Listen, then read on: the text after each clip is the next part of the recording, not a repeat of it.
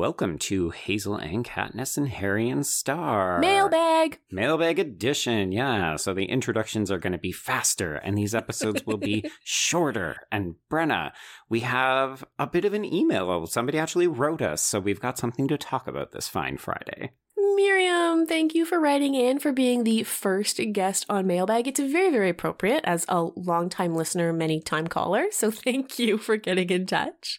Hmm. Yeah. So Miriam wasn't writing in about Reservation Dogs season two, although, of course, folks, if you have watched the season, you can always let us know after the fact. We'd be delighted to revisit slash rediscuss it. But uh, Miriam actually partially gave us some recommendations mm-hmm. for future international texts because she was very excited that we're broadening the scope of the show.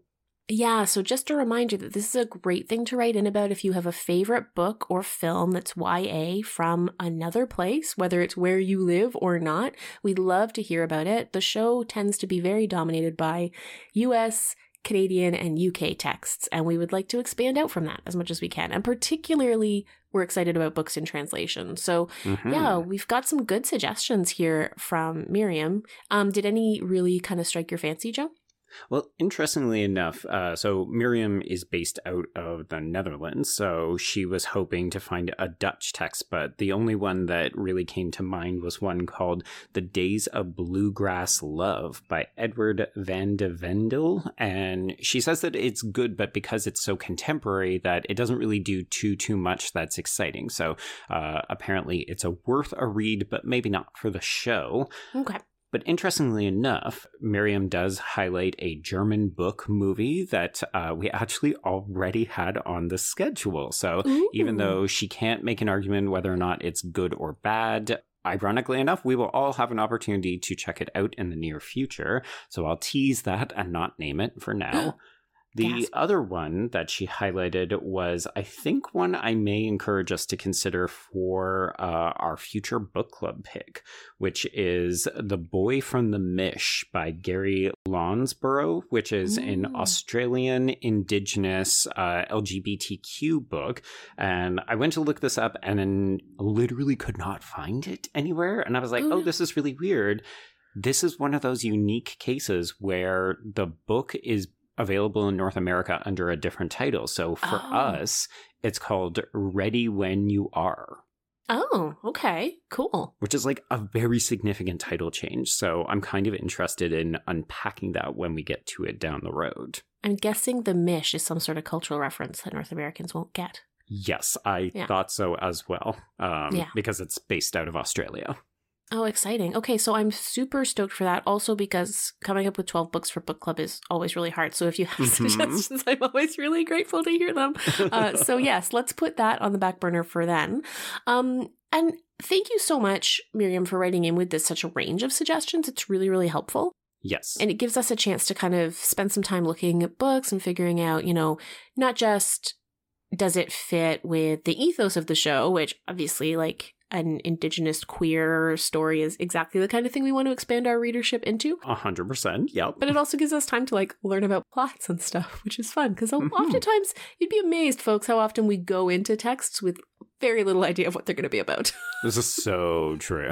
it's very, very true. I feel like Brenna and I realized that when we were putting together uh, this coming week's episode on Jasper Jones, where we were like, what is this book even about? I was totally thrown by how dark it was from yeah. beginning to end. I did not expect that. I, I, ended up loving it, as you'll hear in the episode, but yeah, did not expect it.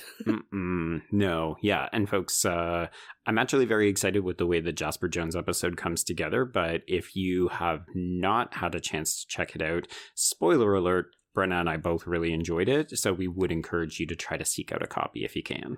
Yeah, please do. Please do. So, this is a great example of what folks can write in about. Miriam, thank you for being our guinea pig and test run for the first episode of Mailbag. Other things you might want to write about are, you know, thoughts or responses you have to individual episodes. Always a welcome space for gentle correction, Joe. We often sure. need that, right? Mm-hmm. But also, you know, sometimes we miss a boat or we don't talk about something that folks are interested in. And we occasionally will get like a tweet thread about that or an email. And so this is going to be a nice place to capture that kind of feedback as well.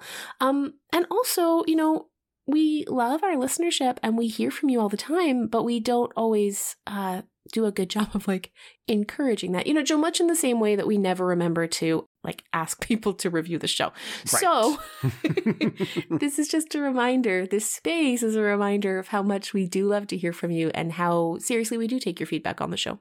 Yeah, yeah. So if you have recommendations, if you have thoughts and feelings about previous episodes, and if you don't feel like doing either of those things and contributing in this space, yeah, I mean, you could always rate or review the podcast because that is also helpful to us. Yeah. Weird that we never mention it. No, it's fine. okay, folks, thanks so much for joining us for this inaugural episode of Mailbag. Please send mm-hmm. us mail. We want to put it in this bag. Indeed, yes, this virtual audio bag we wish to put your thoughts into. we should we don't have an outro for this. We should just have that be it.